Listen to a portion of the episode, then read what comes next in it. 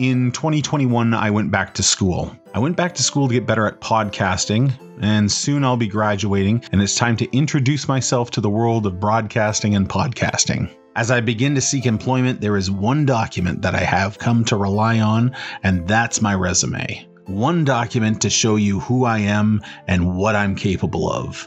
Essentially, one document to rule them all. For Lawrence Schick, his resume to TSR was the module White Plume Mountain. The module was an amalgamation of what he felt was his best work. I wonder how he felt.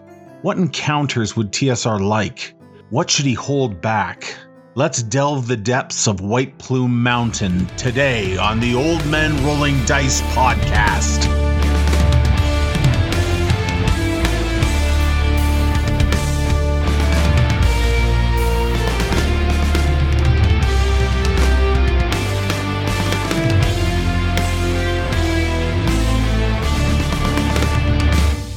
Men Rolling Dice is brought to you by CanadianDice.ca. Don't forget to use the OMRD code at checkout for a 10% discount off your entire order. Hey, this is DM Jeremy. Old Men Rolling Dice is a Dungeons and Dragons podcast where we talk about old school D&D. We like to say everyone is welcome at our table and nostalgia is what we do. Lawrence Schick discovered Dungeons and Dragons in its earliest form at Kent State University. At an early age, he knew he wanted to be a storyteller. He also had a love for traditional board games and war games from publishers like Avalon Hill. Dungeons and Dragons bridged gaming and storytelling for this aspiring author. After playing D&D with Tom Moldvay, another pioneer of the game, Schick learned of a job opening at TSR, and he decided to apply, and they required a sample module. The module would serve as his D&D resume per se. Schick went back to his notes of his previous games and mined everything he believed was his best work. The result was a strange funhouse of tricks and traps to stump any adventurer that dared enter. In fact, the module defined the funhouse genre of D&D modules, but we'll talk more on that later. Schick sent his D&D resume to TSR and hoped for the best. It all worked out as TSR hired him and published the module as it was submitted. The module was released in 1979, and White Plume Mountain would go on to become a classic. The book is only 12 pages in length, but it really endeared itself to the community. The author would come to admit that he had never intended it to be published, though, in that form. And although it was gratifying to have his work published, it was also a little bit of a source of embarrassment. The embarrassment comes from the magical sword found within the dungeon. The blade is called Blackrazor, and it is an analog to the magic sword Stormbringer, featured in a number of Michael Moorcock novels from the 60s and 70s. Many fans saw this as a blatant ripoff, but Schick would explain that he had included Blackrazor as an example of his ability to adapt other medias into game terms. Remember, he never dreamed that TSR would turn around and publish the material as it was submitted. The 1979 module struck a chord with D&D fans and would go on to be expanded in 1981 to a 16-page booklet with the addition of more art.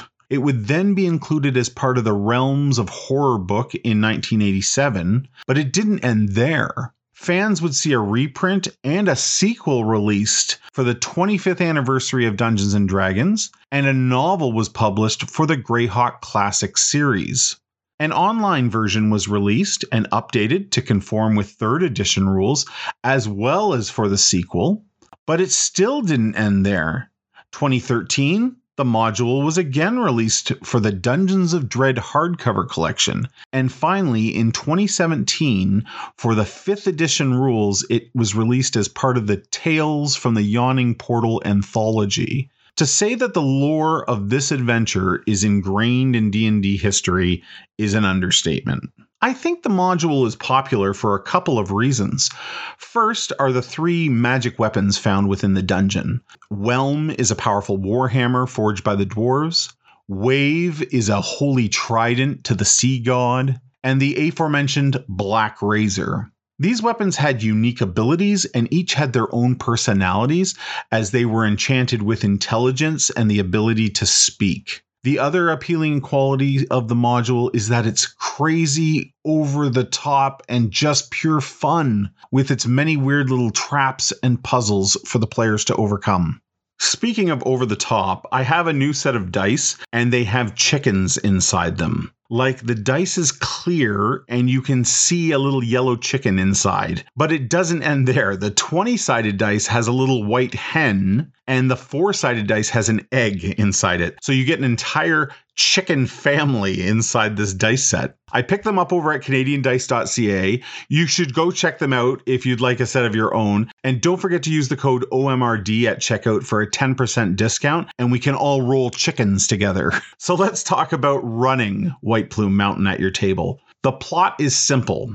The evil mad wizard Keraptis has stolen three powerful magic weapons and hidden them away in a trap and puzzle ridden dungeon beneath the famous White Plume Mountain. The proper owners of the weapons hire the players to risk their lives to retrieve them. The players also begin the adventure with a cryptic poem that Keraptis left at each of the theft sites. The poem hints at some of the obstacles that the players will face, and the module has a copy of the poem on the back page.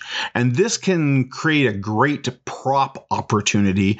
So, photocopy or recreate it and, you know, maybe age the paper, tear the edges, make it look worn down. Nothing better than to start out a game with a great prop on the table. I mentioned the term funhouse previously.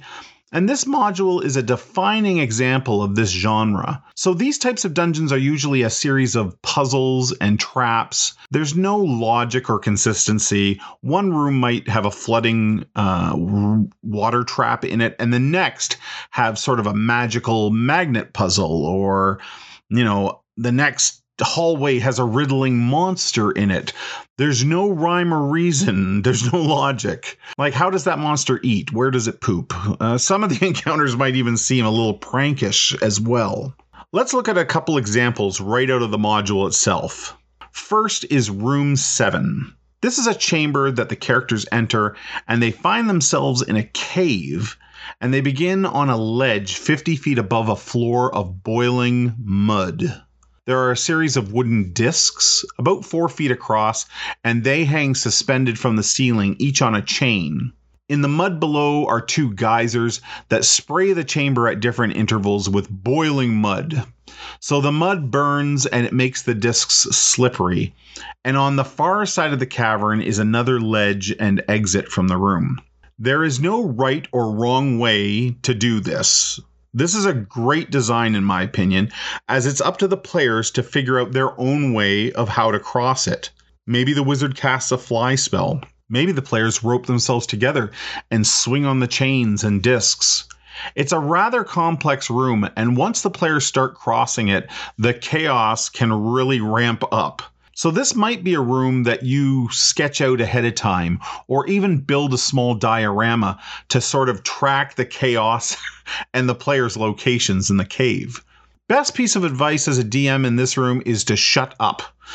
Give the players the details and let them struggle to find a solution. No hints. Next, let's look at room 17, also known as the bubble chamber. A sunken stone ledge projects out into a boiling lake beneath a dome like rubbery magical force field. This keeps the boiling water back. In the center of the dome is a treasure chest, aka the bait, and it's guarded by a gigantic crab. You heard me. King Kong meets King Crab. The trick here is that missed attacks could strike the rubbery force field. A stray arrow could puncture, a, a, stray sword strike could tear the dome, and it will let the boiling waters of the lake in. Enough damage, and the balloon like force field collapses, and we cook the giant crab and all the players. Let the boiled crab leg jokes begin, am I right? Did I mention funhouses can be a little silly? When running this encounter, it's important to give the crab a personality. He wants to guard the chest, but he also doesn't want to boil to death. Have some fun with it. When the walls do get punctured, and believe me, they always end up getting punctured, have the crab panic. Maybe he even plugs the hole with one of the player characters. This is just a taste of what White Plume Mountain has to offer. It's such a great collection of puzzles, traps, and monsters. I encourage you to check out this old school favorite. If you'd like, Old Men Rolling Dice did a live play of the module, and our friend Devin Wilson from Six Sides of Gaming is our dungeon master in that live play. And we have a really good time with all the traps and puzzles. Whether you love or hate Funhouse style dungeons, it's very cool that what started out as Lawrence Schick's resume lived on to become a part of D&D history. Who knows? Maybe your next character will retrieve the sword Blackrazor from beneath White Plume Mountain. Old Men Rolling Dice is brought to you by CanadianDice.ca. Don't forget to use the OMRD code at checkout for a 10% discount off your entire order. Thanks for listening. I invite you to hit the follow button so you don't miss any future episodes of Old Men Rolling Dice. Also, come say hi on our Instagram or Facebook for more old school Dungeons and Dragons content.